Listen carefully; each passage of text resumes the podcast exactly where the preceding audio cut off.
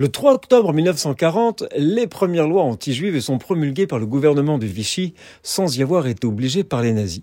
Basées sur le modèle des lois de Nuremberg et préparées par le ministre Raphaël Alibert. Les lois interdisent aux juifs français d'exercer un certain nombre de professions. Les citoyens juifs français sont exclus de la fonction publique, de l'armée, de l'enseignement, de la presse, de la radio, du cinéma, mais aussi des professions libérales.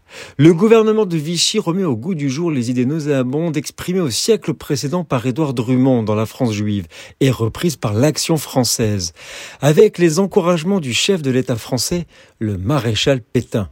La loi autorisait expressément l'exercice de la juridiction rabbinique et permettait aux juifs de continuer à enseigner dans des établissements destinés uniquement aux juifs.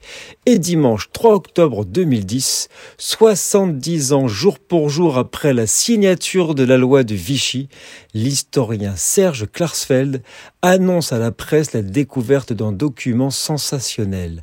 Alors que le gouvernement français voulait à l'origine ne pas imposer de restrictions aux descendants juifs nés en France ou naturalisés avant 1860, Pétain effaça cette ligne de son écriture et s'assura que la situation de tous les juifs français s'aggraverait sans exception. Document historique confirmant que Pétain s'est personnellement occupé de la persécution des juifs français.